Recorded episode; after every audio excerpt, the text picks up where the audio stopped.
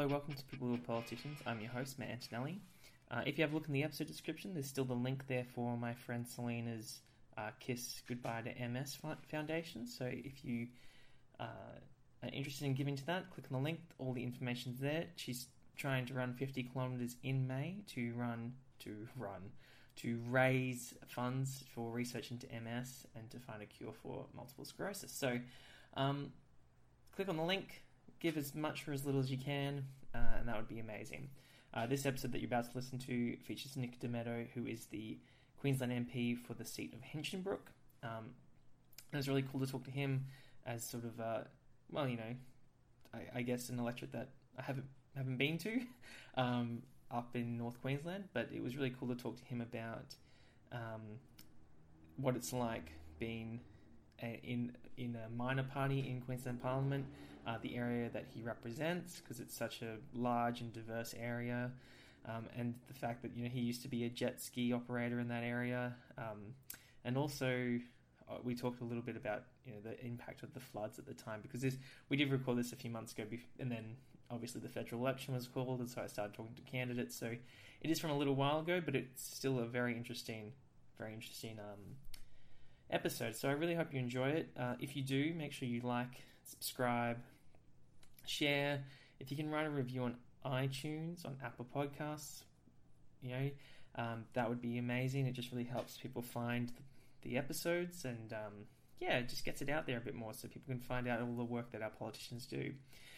In the episode description, there's also where, where you can keep up to date with what Nick is doing in Hinchinbrook and in the Queensland Parliament, and also just some things to do in Hinchinbrook. Uh, places to go, why you should visit, all that kind of stuff. So check out the episode description. I hope you enjoy the episode. Thanks.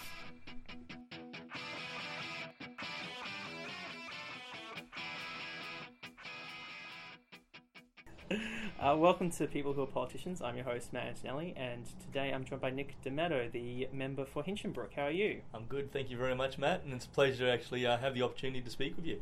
So, uh, well, you're the first MP from North Queensland that I've spoken to, so it'll oh, be, a, I feel I very a different privileged. perspective. So, and you know, the first uh, Katter Party person as well. So. We do things a little bit differently in the North, that's for sure, and it takes a special kind of person to actually want to live up in the north and want to prosper and work in some of those harsh conditions. So I guess it breeds a different politician up there. So let's well let's start with your electorate then. So Hinchinbrook, yeah. uh, what's it like? Like where is it? And uh, I guess what's the what's the culture of that? Well, I guess the tourism spiel is it's 205 k's of the uh, the best coastline in Australia. Some of the most lovely beaches, pristine sort of, uh, you know, outback sort of meets the um, the beach and the reef. I guess uh, we've got Hinchinbrook Island, which is pretty central to the middle of the electorate, uh, and I guess that's where the electorate was actually named after Hinchinbrook Island. But it's uh, it's an interesting demographic. Uh, it's like I said 205 kilometres from top to bottom. It's not as big as Robbie Katter's electorate mm. of Traeger, but it's it's interesting because I have three regional councils. I've got the Townsville City Council to the south of the electorate, uh, which starts at the Bohle River. We've got in the middle of the Hinchinbrook electorate, we've got the Hinchinbrook Shire Council, and then I'll take into part of the Cassowary Coast Regional Council at the north, which is uh, finishes up around Euramo and, uh, and the Tully region up there. So all very different operating councils, uh, very different people too. Uh, when you're talking about the when you start spreading out the electorate, you've got banana farming predominantly to the north, you've got cane farming in the middle, and then you have a look at the, the southern part of the electorate. Northern Beaches and Townsville is a real mixture, mining, construction, and um, defence force. You've also got you know all those normal jobs you'd have in the big city. Yeah people residing in the northern beaches of Townsville uh, within the Hinchinbrook electorate. And then obviously, as a member, that's quite a large area to then get around. So, yeah. like, how do you, um, with all these different types of people to get to, how do you uh, uh, my, run your days? I my guess? background's mining and construction, and a lot of people ask me these days, so Nick, where do you live? And I, would respond out of the blue suitcase I used to live out of when I was in mining and construction, flying around the countryside. I'm doing about 1,400 kilometres a week. Uh, my electorate officer Joanne, she um, she does a brilliant job at running my diary. um, she tries to put me in different parts of the electorate at different time parts of the week to try and um, spread out. Oh, sorry, reduce the amount of travelling I have to do. But whenever we have something in Cardwell for the day, the world starts falling apart in the northern beaches of Townsville. say you're jumping back in your vehicle between meetings and going backwards and forwards. And I'm actually going to request that the Parliament to uh, actually start paying me by the kilometre. That might be a better way for remuneration. Now, before you were the member, you Yeah. um, what what were you up to? I, I know I was talking to um, Mark Bailey last week, and he said to obviously talk to you about jet skiing. Yeah. So, what what kind of things were you up to before getting? Yeah, so um, w- before I got into politics, uh, like I said, my background's mining and construction. I'm Yeah. a fitter boiler maker by trade, actually. Yeah.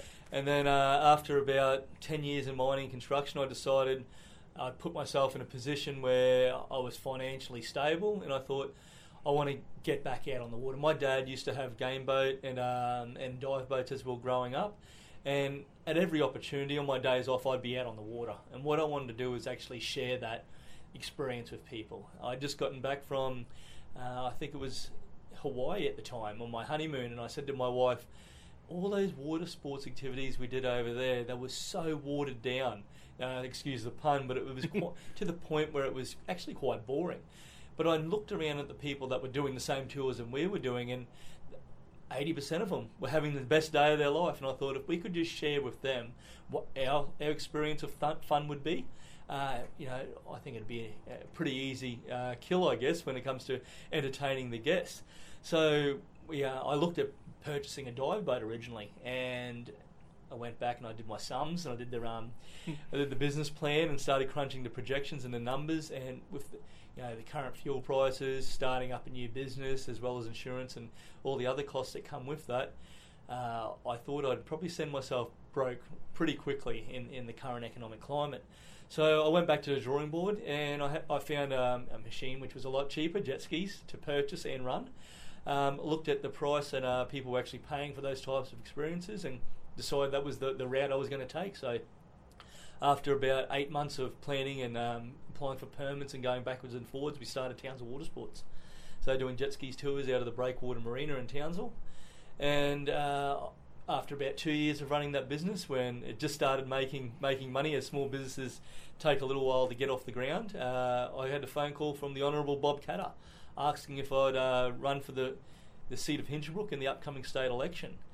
And I decided that uh, after toing and throwing if, the idea for a little bit, I would say yes. Um main point was the, the, the thing that got me across the line to say yes was uh, a lot of people complain about why uh, and the things that are wrong out there in politics or what needs to be changed. And I thought to myself, if I've given been given this opportunity to at least run as a candidate and and pass that up, although I don't really have the right to ever whinge again. That's right. Yeah. exactly. So, so I ended up running uh, for the seat of Hinchinbrook, and after uh, a three and a, three week and two day campaign, by the time they announced me as a candidate, I uh, got in as the, um, the the new member. And so when you say yes and you you know you decide you're going to run with Bob Katter and Rob Katter and Yeah. the Katters, I guess Yep. that you're you're the member of the Katter's Australian Party. Yep. Um, what is that actual experience of campaigning like? You said it's like three weeks, so it must just be Well, well, to be honest, uh, a lot of the other candidates, and, and if we have a look at the federal election right now, if you're um, if you decide to be a candidate quite early in the piece, well, then you can you can have a 12 month um, run up to a campaign or, or an election. Where because I was announced very late in the piece, um, I what all I did was um, I used my skills that I'd picked up through running my own small business. I brought on the best campaign manager in the world, which was my sister, who was used to running her own Right. small business. we had a sm- small budget of about seven thousand dollars, so we ran an election campaign for the seat of Inchbrook on seven thousand dollars. And if you know what a billboard costs and a few um, print runs, it doesn't take uh, take long to chew that up we got out there and we just we did the hard work um, and we utilised the skills that we'd learned in small business. So we got out there and we, we got bang for bucks out of our product basically. Hit the ground, door knocked. We hand delivered every pamphlet, every brochure, um, and just just got out there and tried to you know where the rubber hits the road, as they say, and, and get as much effectiveness out of what we had to work with in the short amount of time. And I also guess like the way that has come about sounds a lot different to like other politicians who are in the, the major parties because Yeah. they run their uh, like if in the Labor Party they've got their sort of their pre-selections if the the factions and things and it's the same in the Liberal Party. So it must have been um, encouraging for the leader of Katter Party to ring you and be like, Yeah. we'd like you to run. Absolutely, uh, and and one of the questions I asked Bob Katter when he first asked to meet with me, and I'd met Bob about five or six times. You know, you meet him at the pub, you see him at the Ag Show, all those sorts of things, all the places you usually see Bob Katter, and I asked him why why did I stick out as a potential candidate? Because he, he did mention a couple of the other candidates that he had lined up uh, and was interviewing. And I thought they were, they were pretty high profile and stuff like that. He said, Nick, um, the people in Hinchinbrook know you. I Mm. asked them, do you know Nick Dametto? And they said they know you. So you've got obviously a large friend group out there, or you've made an impact in a lot of people's lives out there in Hinchinbrook already as being a local. And secondly, they looked at what I was doing with my small business. And they asked, why, with your advertising and the, the messaging on your Facebook and Instagram posts, is it all about? It wasn't just about selling jet ski tours. It was about promoting the the shop down the road, the co- the coffee shop, or promoting Sea-Link, the ferry terminal, or stuff to do on Magnetic Island, or stuff to do in the region.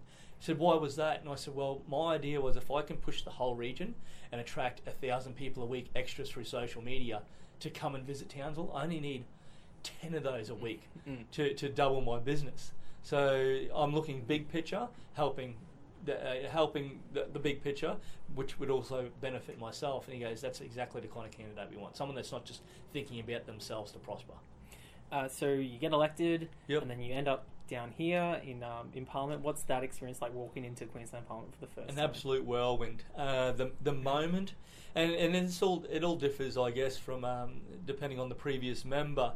Some some previous members, I've been told, will give a handover to, Mm. to the to the incoming member. Some people um, will not. I was left with nothing. I didn't even, wasn't even left a pen in, Okay. in the office at Hinchinbrook Electorate office, and uh, you know, and I, I don't hold that against the, the previous member. Everyone does something a little bit different. Um, but uh, it, it was a little bit daunting when I was starting to uh, all of a sudden get phone calls from previous, uh, from people that were having their, their, their situation dealt with by the previous member saying, Where are we with this? Mm.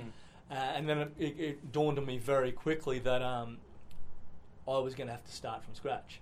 And that was probably the, in the first two weeks, I really realised that it, it was like starting a new business all over again.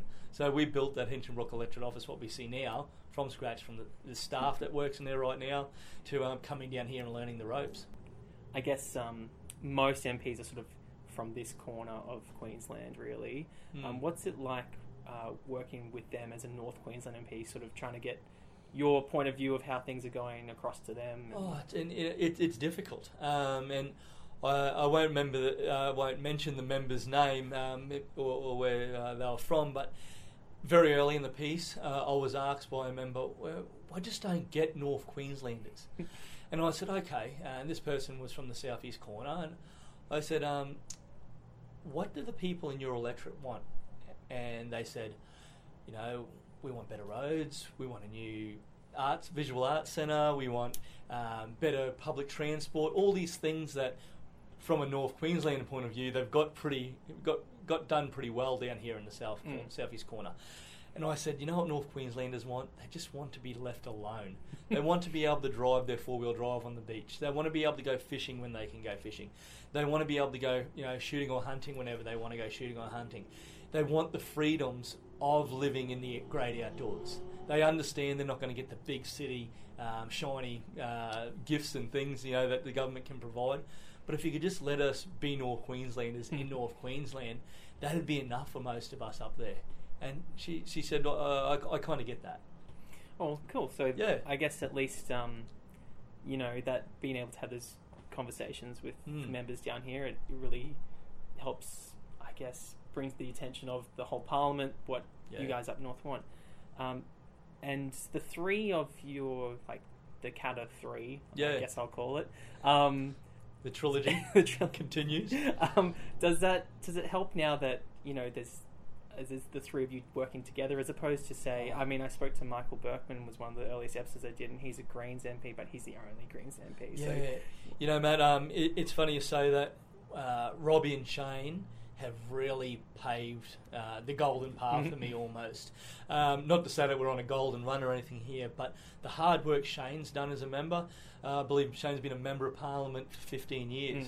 Uh, Robbie's on his third term now, and the, the work that those gentlemen have done uh, in building relations here on both sides of politics um, has really helped me um, step into this world. Uh, I don't think I'd be able to be as uh, having the successes I am having now uh, without the work that they've done. So my, my literally my cat hat goes off to those guys, Robbie and, and, Shane. and also, I guess you, your the Katter Party doesn't have the same sort of like resources as the two major parties would. So when you are like discussing how to approach pieces of legislation that maybe doesn't quite affect the North Queensland region, or Mm. um, maybe it's not something that you're necessarily across, how do you then go about judging that legislation? Like, do you have a philosophy or criteria that you use? Well, uh, it, it, it's it's quite quite simple, I guess. We judge every policy and every piece of legislation coming through the House on its individual merit.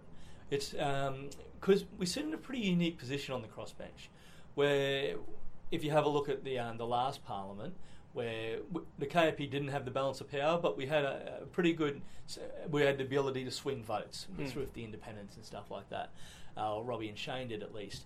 And the, the good thing about that and having that, you know, that, that tight parliament, you actually get to um, you get to adjudicate the good policies and the good bills coming through the House, whether it's from the, the, the LNP or the ALP. If the ALP had something good, you know, the boys would let it through the House. If the LNP had something good, they would let it through the House too. It's almost like the voice of reason, Mhm. where where you see a government, uh, any government that has the numbers t- to, to rule outright, they have the ability to push whatever legislation they want through, and that's what I see happening at the moment. Do you find it uh, like if we look back in I guess previous parliaments, it, it's having more of these independents and minor parties kind of makes it better in a sense because I know that at the moment Mm. there's a lot of uh, you know a lot of messages come out from major parties that says if you vote for a minor party, Yep. you're throwing your vote away, whatever. It's a protest vote. Mm. But do you think it actually really opens up more voices in the parliament? I I would have to agree with the, the end of that statement there. I think it gives, uh, it opens the floor up to proper debate once again. If you've got a major party, of course, the major parties want the, con- the whole control of the parliament. They want to be able to govern without having to negotiate with the crossbench, without having to negotiate with the uh, the independents. When you need to, when you find yourself governing in a position where you need to consult with other, you know, minor groups, all of a sudden you need to convince them why your legislation actually is worth passing through the parliament, and you have to work harder. Mm. With the um, with, with the two majors, of co- like I said, of course they would love the government in their own right, but uh, I think it's healthier for debate, and it's healthier for a, for a country that uh, that actually gives different groups uh, a voice, and it's good to have that. Um, you know, our, our view is um, it doesn't always stick on either side of the major parties. You know, it's always good to have an alternative view sometimes, and I think that's something we uh, valuable tool we add to the parliament. and obviously that's not just in like you've got your committee groups as well so obviously Yeah. getting involved in those ha- having broad views as opposed to just two although Mm. I remember i was talking to um, john paul Langbroek and he Yep. said even if even with the two major parties you've got a lot of different views within those and that can obviously be more probably more highlighted in committee work than in the Mm. floor of parliament Oh, I don't get an opportunity to sit in the back room and uh, the back room meetings with either the, the Labor Party or the ALP or the LNP. Sorry, uh, but yeah, the reports we get back are- is, is quite fractioned within the um, you know both both major parties. There's different groups sort of uh, sprouting up everywhere within their uh, under their main umbrella. Um, what what we see is though. Um, I would like to. I'd like to see more independents, and I'd like to see more minor parties um, being able to ha- have a have a voice out there because I think it, there is, and it was, it was seeing the rise of the minor parties. I believe because uh, people are sick of that infighting within uh, the different fractions. Say um, with the Labor Party, that, that you know we've got people in the Labor Party or fractions of the Labor Party that aren't representing the worker anymore that fraction hasn't got a big enough voice within their own party. And we're seeing that uh, if you have a look at the LNP, the National Party not getting the, re- the, the Bush voice not being represented like they were before. And we're Yeah. seeing disaffected voters from both major parties coming towards the KAP because the way I see it, um, we represent a lot of you know a lot of the same values of the old country party. You know, um, you know Sir, Sir Joe Bjelke-Petersen sort of days where um, things just got done. And uh, I remember actually I was talking to a gentleman the other day, and you know he was a an LNP supporter, um, but he spoke highly of Bob Hawke. Mm. And I said, um, why, did, why did you, um, you you back Bob Hawke in some of these comments? He said, because he got it. He understood small business, and he also understood the worker. He understood that if the workforce was doing well and there was plenty of jobs, they would spend more money on houses, they'd spend more money in the shops, and spend more money in retail. If, it, if you got that sorted out, it all works the country, and the small business is the backbone of this country. I was going to say that probably really mirrors what's happened in New South Wales as well. I Mm. mean, in their in the country electorates there, they've seen a big swing away from those major Yeah. parties as well. So, The, um, f- the, uh, the Farmers and Fishers Party or Farmers and Shooters Party, whatever it is, yeah, Uh, yeah, they've got they've got a lot of ground out there in the, in the, um, the western part of New South Wales because of that fact, and they just felt like they were being neglected by the Nationals. Um, too much infighting, too much, um, yeah, not looking after the electorate. You need to be out there on the ground floor. Uh, the the hard work, and you know, Robbie and Shane have been instrumental in teaching me this. The hard work. Uh, you know, there's a lot of work here to be done in Mhm. Parliament, but the hard work's in your electorate and making sure that you can't you can't change the world or change the lives of people in your electorate by sitting behind your desk pretending you know their problems. You need to get out there. Um, I'll try. I'll try and move away um, from talking about all the parties and they're, they're fighting against each other a little bit. But um, the I guess the main reason I start this whole thing is because most people are very just um, disengaged with politics Mm. entirely. Yep. Uh, what do you get that same sort of sense when you go out in your electorate, or are people pretty open to hearing what you have to say, or are they just like oh, another politician walking through? No, no, you, you, you're, you're right. People are, they've had enough of that party politics. They've had, had enough of being rammed policy down your throat, you know. People want you to listen to them. They, people that I talk to, I don't try and jam policy down their throat. I, when I talk to people, I talk to them about what's important to them Hmm. and uh, ask them about their day. How are you going? You know, what what's important to you out here, and and and listen to them. Then instead of ramming down their throat what you want to do, actually be their voice. Come back and develop a bill from something you heard's a problem in the electorate. Come back and develop a policy uh, that solves a problem in your electorate, or come down and have a meeting with a minister uh, and, and try and fix their problem. Don't sort of um, dictate to them what you need them to do.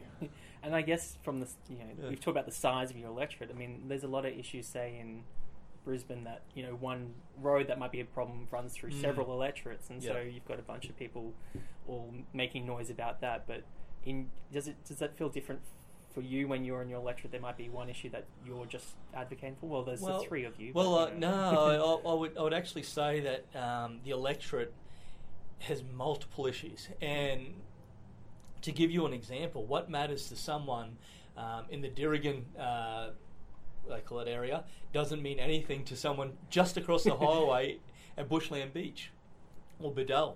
Uh, you just got to get out there and have a look how many. Excuse me, how many um, community groups are out there, or how many CWA groups, or how many you know different fractions are out there and all sorts of um, different lines of uh, clubs and pl- and that sort of stuff.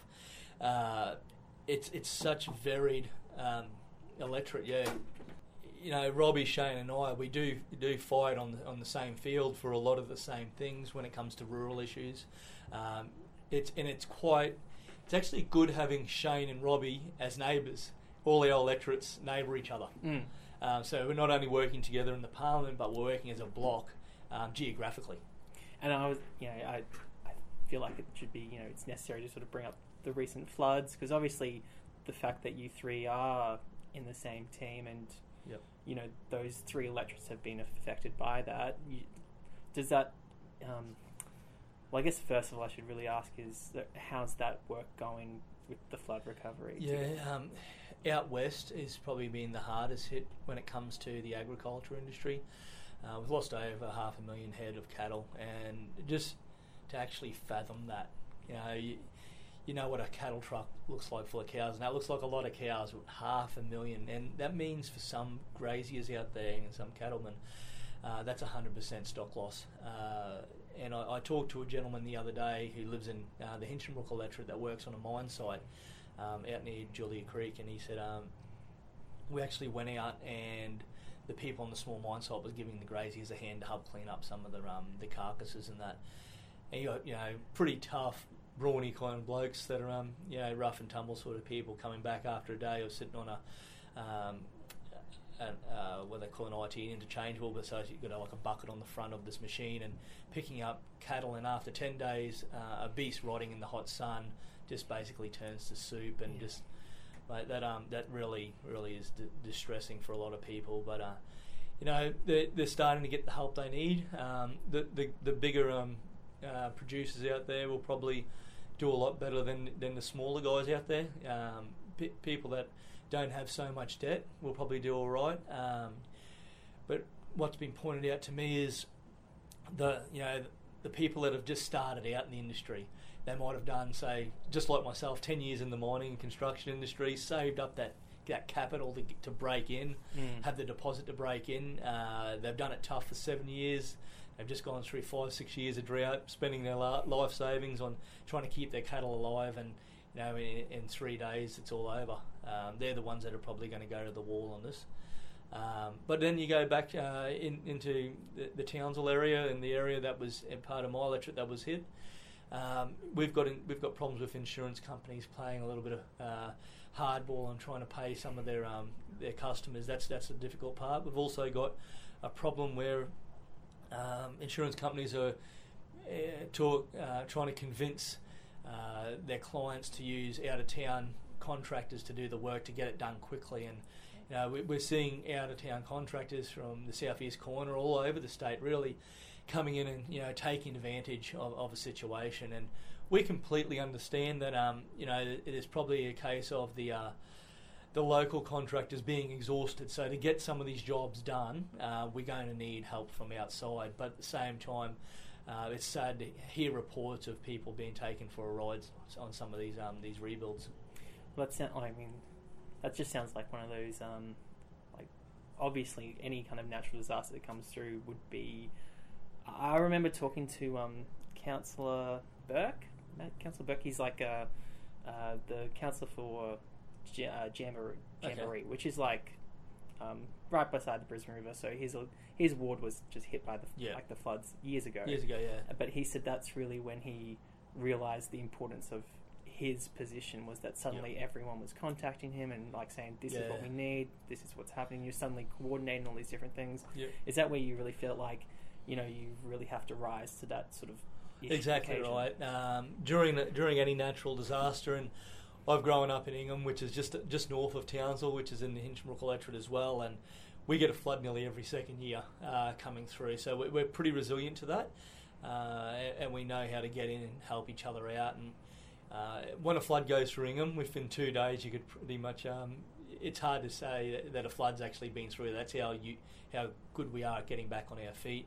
Townsville, this is this was um, the last time. This twenty years ago. Uh, the last time they had an event similar to this and people just weren't ready for it. Um, and it, they needed leadership at the time.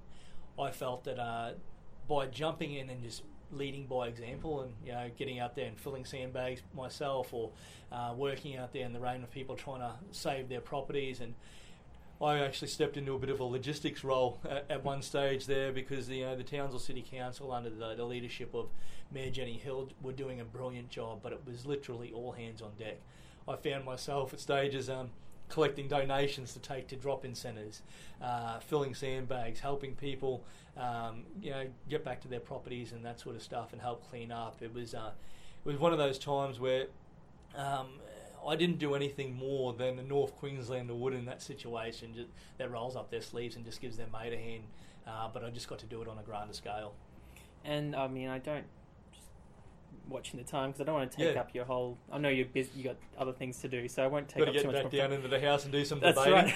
Right. so, We've got crocodiles to debate next. Um, I'll just finish with uh, maybe just two or three more questions, but just um, uh, you know, just going back to Hinchinbrook, what what are some reasons for people to? You mentioned it before when you were talking about your jet ski business. Yeah. Um, if people are in southeast Queensland, maybe looking to go for a holiday or something, what are Oh. some reasons to go to the Hinchinbrook area? You should definitely come to North Queensland. You can fly direct into Townsville. Uh, and I tell you what, whether you want to check out, that Townsville's a really good hub to fly into because you can shoot an hour and 15 minutes west and you're in the, the dry cattle country. You go south, you're in the Burdekin, which is uh, the, uh, the, um, the cane fields. You head a little bit further north, you're in the rainforest. It's, it's really a central hub. Uh, the middle of the Hinchinbrook electorate is, is a lovely town called Ingham, um, and that's also a good focal point. You've got uh, Wallaman Falls just around the corner from from Ingham. It's a the largest single drop waterfall in the southern hemisphere. Absolutely spectacular this time of year. Hinchinbrook Island, um, where we've got the uh, the Thorsbourne Trail on Hinchinbrook Island, which is getting a fair bit of media at the moment because there are the state government's looking to invest um, in, upgrades to the walking track. We've got the um, the Palm Island group, so you've got Orpheus Island Resort, which is uh, in the middle of the Palm Island group. It's actually uh, owned by the same people that own, own the casino, the Ville Casino in Townsville. It's um, it's absolutely five star. Some of the um, you know, the the best reef and snorkeling you can you'll ever do in Queensland. It's right there in the middle of the Hinchinbrook electorate. Um, we've also got, you know, just the locals, the, the local experience. It's uh, if you have a look at the Ingham area, for example, which is in the middle, it was predominantly settled by Italians during the uh, the after World War One and Two to to break into the cane industry, the sugar cane industry, and just it's um it's almost like visiting Little Italy. Yeah, And just to just to finish off on, Of um, course. what uh, whenever you exit politics, whether it's you know hopefully not just one term, hopefully it's you know many terms, you keep getting re-elected. Um, what kind of legacy would you hope to have left behind once you're, you're out of this place? Oh, okay. So, Matt, if I was going to think about how I would like to leave a legacy uh, for the Hinchinbrook electorate, I want to see it better than the than the way it was when I walked in as the uh, as, as the as the member. Or I didn't actually walk in, but I was elected as the member. Um, I want to see the sugar industry having a, a future where it's sustainable, and that's not just econo- uh, sorry environmentally sustainable, which the the pressures from government as they keep moving the goalpost at the moment uh, seem seem to be heading, but I want it to be economically sustainable. I want uh, I. I live in an area which is, is quite vulnerable to um, the world sugar price. Uh, I want to see an industry, whether it's uh, through diversification of the um, the agriculture industry, uh, build a build a better base. Um, I'd like to see investment, and that's what I'm always advocating for: investment in the region as well. Um, the Hinchinbrook electorate has been quite a rich electorate over the years, as in the money that's been produced there. Uh, unfortunately, not a, a lot of reinvestment has happened. So that's where we're at a point now where we need to look for outside investment. And I'm not talking overseas investment, but I'd like to see investment from all over Australia. See, see Ingham and Hinchinbrook and the northern beaches of Townsville and Cardwell as somewhere where, at the moment, uh, property prices are, are quite cheap and uh, commercial prices, commercial properties, are quite cheap. So a great place to invest and uh, and build. Well, I'll put um, some things in the episode description where people can find you and Yeah. keep up to date with what you're up to, I guess, on social media, on Facebook and things. Yep. Um, and also some things to do in Hinchinbrook. But thank you so much for catching up with me. Uh, thank you so much. Absolute pleasure.